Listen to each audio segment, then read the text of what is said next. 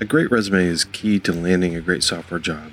That's no surprise, but so many people make mistakes on their resume that can be easily fixed.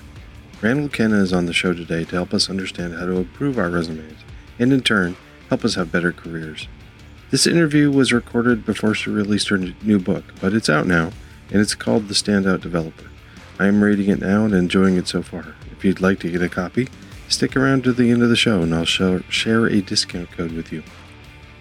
This episode of Test and Code is brought to you by PyCharm and by listeners like you that support the show through Patreon.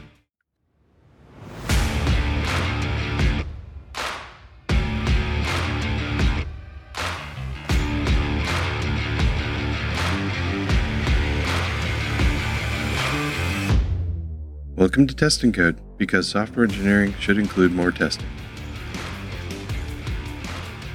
Today on Test and Code, I am thrilled to have Randall Kanna on the show. On Twitter, somebody passed along some advice that she gave on resumes and especially technical resumes. And as a previously several times a hiring manager, there's a lot of mistakes made on resumes. So I thought it'd be fun to talk about that. She's also an experienced software engineer and she's in the middle of writing a well, I don't know if you're in the middle of writing a book, but editing. Could you introduce yourself to the audience? Yeah, thank you so much for having me. First of all, my name is Randall Kanna. I've been a software engineer in the Bay Area for the last five years. Been lucky enough to work for some really awesome companies like Eventbrite and Pandora and Ticketfly back in the day. And now I'm really focused on giving back to the community and engineering because so many people gave so much to me when I was starting out and helped me out in my career that now I kind of want to do the same for others and give back to them. So I'm working on my second book right now, which is about landing your developer dream job. Well, I mean, you're got a software developer, you're a working software developer in the Bay Area. That's a coveted sort of thing right there. did you start out in the Bay Area or did you move there because of a job? I moved here because of my coding boot camp actually, 6 years ago. And then I had to move back because didn't think I would be able to get a job very quickly right out of a boot camp and I got a job in two weeks and ended up moving back almost immediately, which was frustrating because I had just given up a lease, but it was also the best experience of my life and incredible. So I was really lucky just to be able to live in SF and I actually just moved out of San Francisco in perfect timing to Marin. So really worked out. Okay, so I lived in Santa Rosa for a while and I can't remember where Marin is. Uh, just a little above the city. You drive out of the city and you're right in Marin basically. Okay, like just north of the bridge? Yeah, we're just Tiburon right over the bridge, one stop on the ferry. Okay. I think there's a really great Italian restaurant that I ate, I think right in that area once a long time ago. Anyway, so you've been. You'll have to tell me about that after. you've been doing this for six years now. You still having fun? You're not burned out yet? I am still. Well, so I started coding when I was 12. Oh, wow. And basic, like HTML, CSS, I was building really basic websites, selling them online for virtual currency, which was ironic when I circled back to blockchain and then started working online for virtual currency again. But I've been doing this forever and I didn't really ever think it could become a career. And then six years ago, attended a boot camp and just thought I'd try.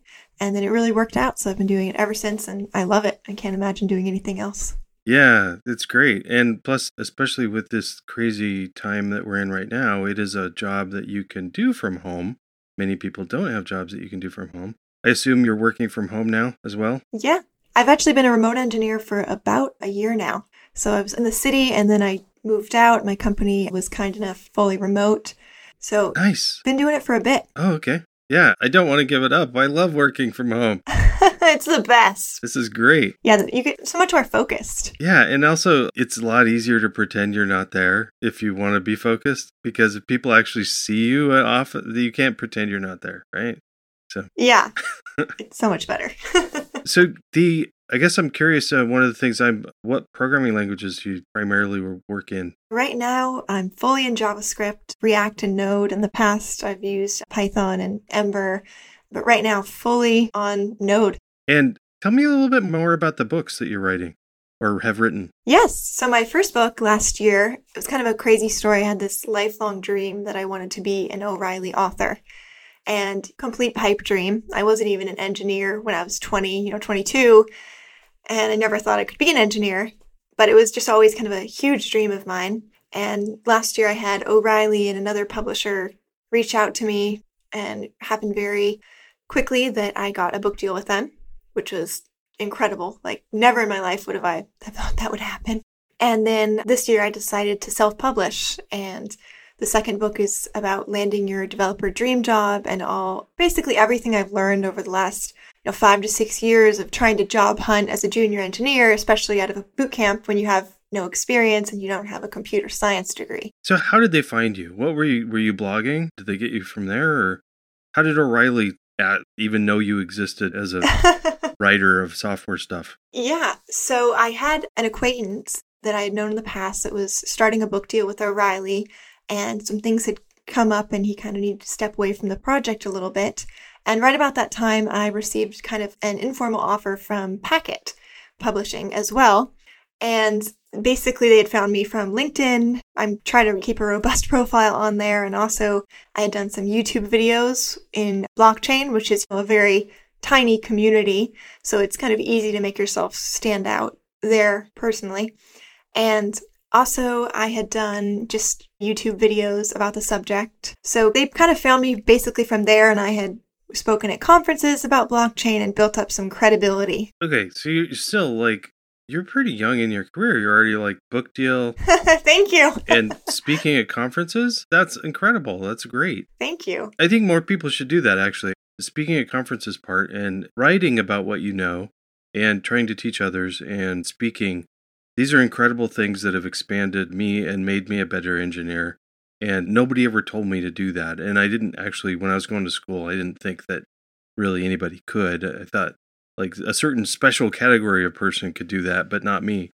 But I, I felt the same way. Yeah, but I think it's a good thing to just try because do you feel like both of those experiences made you a better engineer as well? Absolutely. Made me more better writer, a better communicator, made me more empathetic to other people. It just opened up so many doors as well in my career. So it was completely worth it, even though it was absolutely terrifying at the time. Yeah, and yeah, it is ter- it is terrifying. and I hope to write more. So I've got one book, and I hope to write more too because it's a it is a lot of work, but it's yes. the returns are way more than just the money you get because i don't think that it's recommended to try to get rich on writing technical books. I think there's easier ways no. to get rich. That's actually that was a funny thing when i was published. So many of my friends reached out and they were like you're rich now. That's amazing. And i was like no no. Like that is nothing. But the opportunity to be able to it's a little easier to get speaking things later because you're an author there's lots of other opportunities. And I really like the where you're taking your next one to try to help people just in their careers. It's a neat thing. And one of the things that caught my eye right out the way, we brought this up already, is this around the resume area. So, why do you care so much about people's resumes and how does that fit into your life? Well, when I was working as an engineer, big public tech companies, you know, you get a lot of resumes. And it's really hard when you're looking at a resume and you see something that would be so easy for that person to improve and it would improve their response rate dramatically. And just nobody tells you these things. You can get your resume reviewed and you can go online and use a template, but no one says what you should actually focus on. And I kept seeing this as a pain point. And so earlier this month, I just said, Hey, I'm going to review resumes on Twitter. Send me your resume. And I started getting hundreds of messages every month or every week. And it just completely blew up. And I realized how many people really, really need this right now, especially with what's going on in the world. And it's just been so fulfilling helping so many people. And I have since had to shut my uh, messages down a little bit and t- get people on a waiting list because it is it was taking up nights, weekends, mornings. it got very intense. I bet. Offer free advice and you'll get, especially in this climate, you'll get a lot. So, is there stuff that we can talk about? Are there some things that everybody can apply to their resume that stand out that we can talk about on here? Yeah, definitely. I think some of the pain points that I saw was not detailing enough in your work experience. Like you're not showing your wins and your accomplishments. You're kind of just being saying, Oh, you know, I wrote tests. I mentored someone and you're not being specific enough in your resume. So that was kind of a big thing that I've always seen for the last five years of reviewing resumes that you're not kind of going enough into detail. So I think it's so important to put numbers on your resume. Like how many users did the company get after you improved this feature? How fast did you speed things up? So that's kind of one thing that's really important to me. And then also tailoring your resume to the company is so huge. Like I've seen a lot of resumes recently where they're trying to apply for a certain type of developer job and they've had a ton of experience in that one thing, but they just kind of gloss over that and they go to the next job instead of really going into depth of what they've learned in that same technology the company uses. Yeah, I mean, it doesn't have to be dramatically different either. Just even if there's something that you did at one of your jobs that really applies to what you're applying for, well, then add another couple sentences to it or something. Yes. One of the things that drove me nuts is around the detail part is people will list the per, like the skills they have and which programming languages or or frameworks they're using but then those don't show up in the jobs at all and i would like to see like maybe you've had five jobs well what languages and tools did you use at those jobs because yes it tells you a lot because i kind of need to know okay so you're kind of you know python but have you used it did you use it at your last job have you used it at all of your jobs those sorts of things. Yeah, that's huge in a resume. I think being really honest about your skills and kind of detailing what you've done with those skills. Okay, so be more detailed with your history and what you did at different jobs. Thank you, PyCharm, for sponsoring this episode. I love running my tests right from PyCharm. There are many ways to run the tests, and I use lots of them.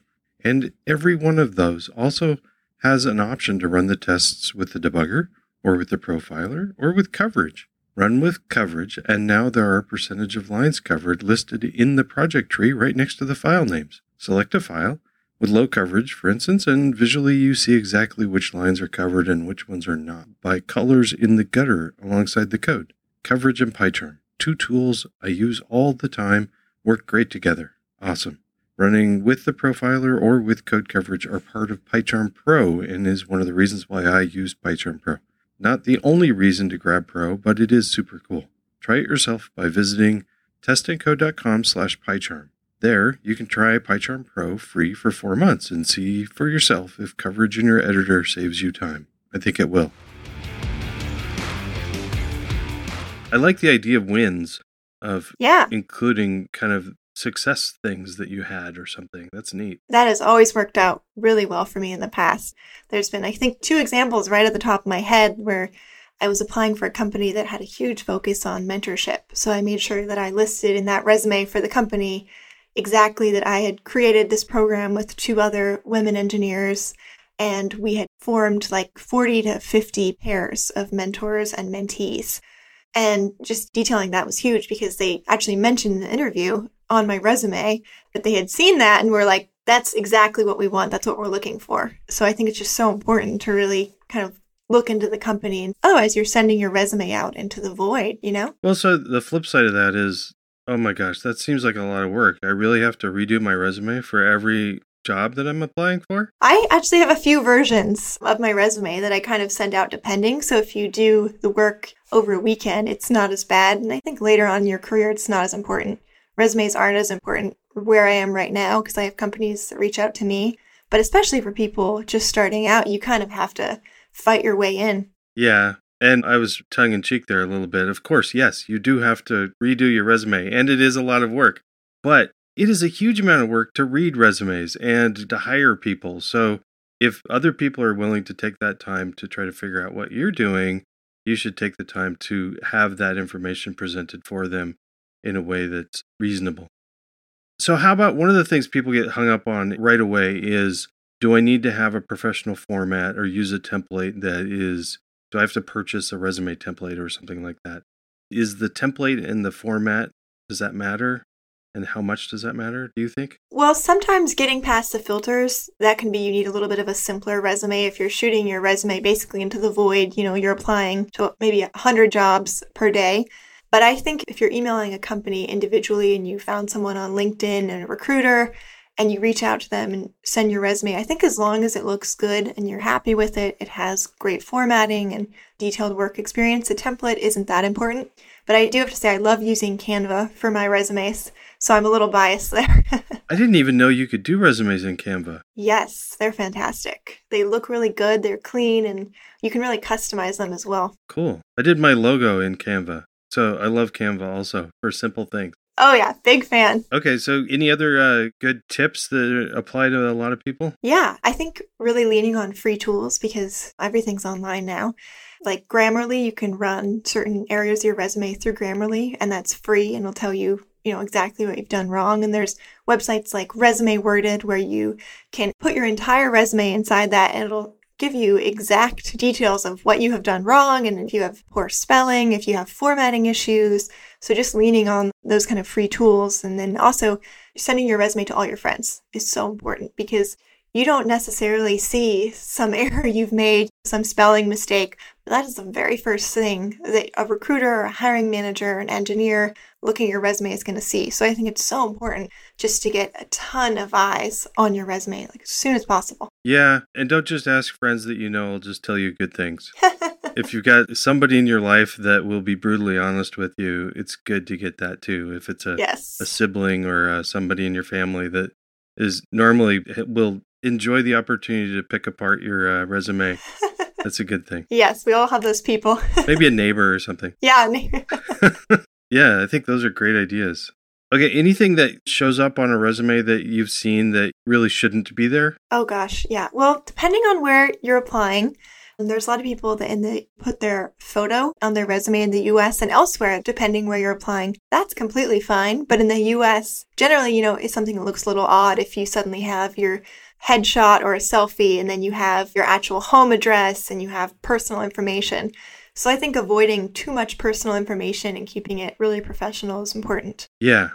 Also, one of the things, so should somebody put their personal web address on their resume? I guess it depends if it's focused on what you do. Yeah. Okay. So, like, let's say I have a technical blog. Yes. Should I put that on there? Absolutely. How about their LinkedIn profile? Oh, yeah. Yes, definitely. I think LinkedIn profile, Twitter, your blogs, kind of any notable thing you've done online, your website, those are all really great things to have. That's kind of the, one of the first things that I would look for is how does someone really dedicate themselves to the job? And not saying you have to work at night or weekends, but have you taken a course? Have you written a blog post? And not saying, you know, you will never get a job if you don't have those things, but it's an immediate bonus if you say, oh, I have this certification and I took this course and I've written this technical blog post.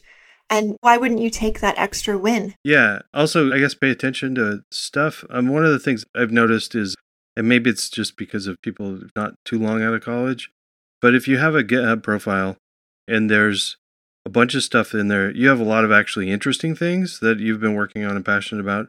But there's also a bunch of junk in there that's like from when you learned some in a course or something. It's during class you had it in there. You don't need to keep those around. Maybe make those hidden. So if there's like some really old code that you're really not proud of and you're job searching, maybe make those private or get rid of them or something. That's a great tip. Because I think if you've got a technical blog or a LinkedIn profile, especially if you have a fairly common name, it's really I really appreciate having that on your resume because a lot of people do have a LinkedIn profile and if your name is fairly common, if I Google you, I'm going to get like a ton of hits. So, oh, it's impossible. Yeah. So, help me out. Which one is you? I don't quite have that problem with my name, but I can definitely see that's a huge issue, especially when I was trying to find a candidate. And it's impossible to find someone online these days if they don't give that information to you. Yeah. So, I appreciate a section on skills. So, is that something you recommend people do? Yes, definitely. I think not listing too many skills, that's one of the things that I've noticed quite a bit in resumes is that they list maybe 50, 40 to 50 skills. And there's no way that one person is an expert on all of those skills. It's kind of like they've listed either buzzwords or they've listed things that they've used for the past like 10 years. So I think it's important to really focus on the important skills. I definitely agree. And I also I used to start collecting a bunch of skills and put everything on there that I've ever touched at all. But then I realized I did that too. I realized that there's a lot of stuff that I've done that I don't want to do again. And so, yes, don't list stuff on your resume that you don't want to do again. Oh, I love that. I totally agree with that. That's kind of the thing about tailoring your resume to the job. It's if you don't want to work in some technology you haven't used it in five years, don't emphasize that anymore. So I'm totally agree with that. And one of the things you wrote on Twitter, I think it was you saying, don't put something on your resume that you're not willing to talk about. Yes, that was me. And I've noticed over my last five years of interviewing people is they put a skill they haven't touched in a long time. Or one time I was interviewing a very junior candidate and he had JavaScript and Ember and multiple frameworks on his resume. And then he came into the interview and he couldn't even write a JavaScript function. And that's totally fine if you're junior and you're just starting out, but you have to be honest about that. So I think it's really important to be really honest on your resume. Yeah. I mean, if you kind of are familiar with these just because you did like a survey class and you kind of like read a couple paragraphs about it, I don't know, that maybe shouldn't be on your resume anyway. But if it's something that you'd like to learn and you're then just, I guess, be honest about it and say, have that in your education part of, I did cover, did learn a little bit about Ember and I thought that was fun. I'd like to learn more because I am very frustrated when I, there's a skill that I am actually looking for. So I ask somebody about it and I get the answer of like, oh, well, I don't really remember because it was just a like a little project that I did about eight years ago and I don't remember much about it. Like, why is it on the, your resume then? Yes, anything on your resume is fair game in an interview. And it might not even be part of the job. It might just be somebody's kind of interested in it. So, like, even if things like you had a personal project, you list a personal project that was about like maybe ham radio or something, also a ham radio operator. Somebody that you interview with might be one of those also and ask you about it. And if you can't answer, they're just going to assume you're not a trustworthy person. You'd want, how can I trust anything on your resume if you can't answer questions about it? So I guess less is more then as well. I also am somebody that drives me nuts when I see like a list of, I actually saw this once on a resume. They listed, I think, every programming language I've ever heard of. And then at the end, even actually on the resume said, and any new languages that come out. Wow, you almost have to respect that in a way. Like you're really already an expert on languages that don't exist already. That's that's something. uh, that is impressive. So where should it be? If I'm going to have a little skill section of a reasonable handful of skills, where should it be on my resume, or does it matter? I don't think it matters too much depending on your template. I think always focus on your work experience first. A lot of people go into their projects or their education or skills and it's every hiring manager is looking for the work experience first. Oh yeah. So I think it really doesn't matter too much. And if a lot of the stuff and the extra experience that I like, let's say I'm working, all my work experience is stuff that I don't really want to do anymore. So I'm doing, I think I'm doing the right thing. I'm taking courses. I'm doing some open source projects and I'm working on some open source stuff to try to build up my skill set. It seems like that should be on my resume somewhere. Should I put, should people put their like projects they're working on somewhere? Oh, absolutely. That is like one of my favorite things to see that someone is working on a project because you don't necessarily have to be obsessed with coding and you don't have to do it all day long. But if you're taking a course or you're doing your own personal project, that is going to speak volumes to a hiring manager. And that's one of the things that I discuss in my new book how important it is to just show your passion. And if you're doing a course or a certification or a project, that's going to be a huge bonus point when someone looks at your resume. That was something that immediately stands out to me when I look at a resume. I see that someone cares about improving themselves and doing better. And that's kind of all all engineering is about is about learning the new thing and getting better at it. Yeah, uh, that's one of the things that I'm always looking for is some proof that somebody is a a learner on their own, that they will seek out new knowledge regardless of whether or not that's part of their job because that's part of the job. We always have to be learning. Yeah, that was actually how I got my first job. I was two weeks out of a boot camp and I didn't think I was going to get a job in two weeks. I was very lucky, but I taught myself the framework that the company used over the weekend.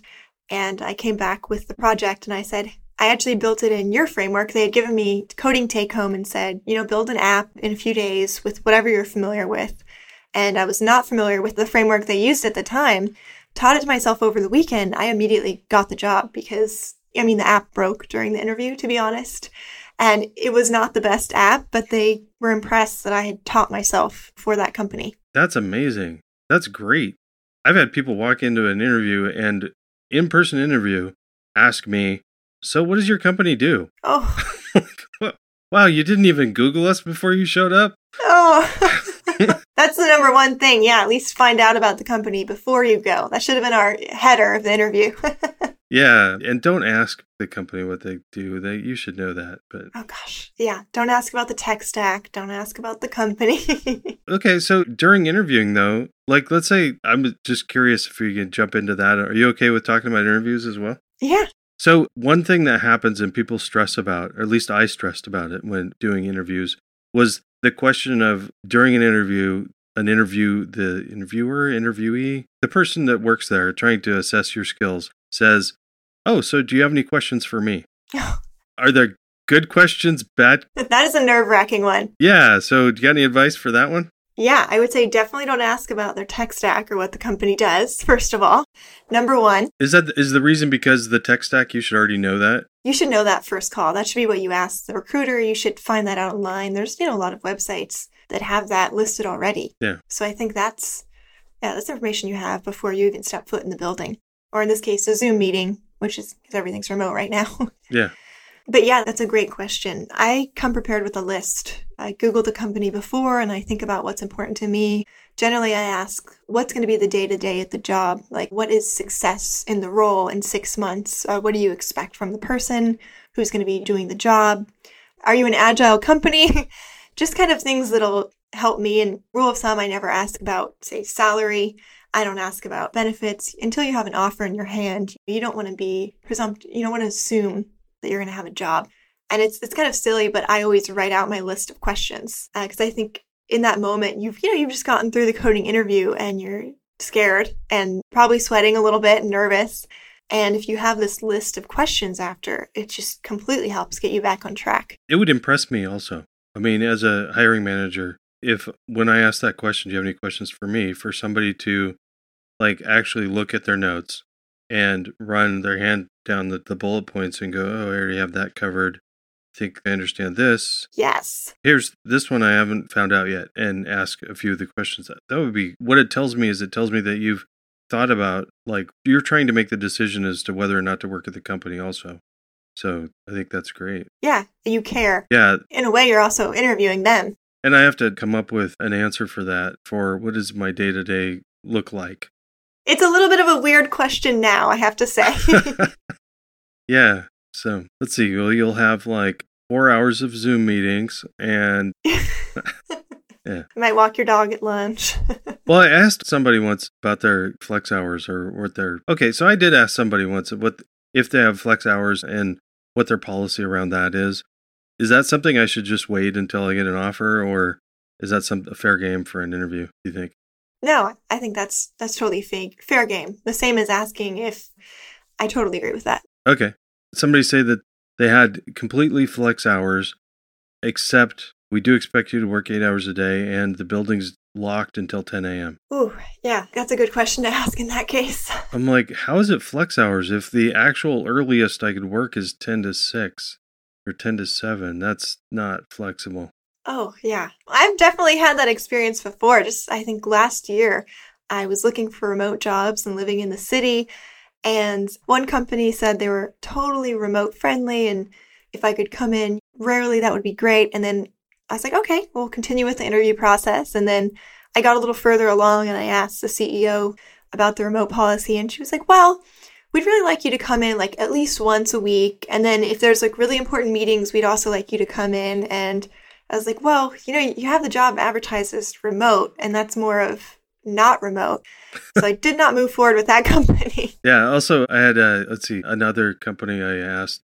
Just this was during the recruit policy. So I had like a recruiter call me and I said, so just can you kind of be honest about what the work life balance is with this company? Because my family life's important to me and stuff. And she said, well, there are a lot of employees that do only work 40 hours a week, and that's okay. Wow, only. only 40, and that's okay? Like, these are like oddballs, but we tolerate them. Like, oh man, that's not for me. See, that's a great question. that is the question you have to ask. The work life balance. Yeah. So I guess, I mean, you can ask that sort of stuff during the, um, a lot of those things are, I would probably err on trying to ask those later after you have a an offer or something. Yeah, it's never good to assume you have it. So, yeah, is this some of these topics? Are they covered in your book then? Yeah, they are. My book is basically everything that I wish someone had told me when I was kind of starting out, and, and frankly, even now, all about building your engineering brand and building a blog and getting on Twitter and getting an audience, and then what I do exactly to pass the coding interview, what I do in the negotiation stage, kind of just everything you can imagine about from trying to get a developer job to landing it. That sounds wonderful.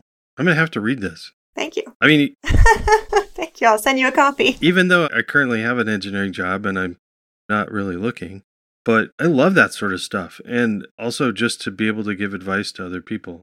I totally wish I had that sort of stuff when I was starting out. I didn't start, I probably started, I probably went half my career without doing anything in, online, no blog or anything. And I wish I would have started right away. Oh, yeah. I've only been working as an engineer for five years, but the first few years I thought if you were a serious engineer, you're not on Twitter and you're not doing blog posts. And I thought I would just be heads down coding. And then a while later, I kind of spoke at some conferences and some meetups and I wrote some blog posts and I, doors just started opening everywhere.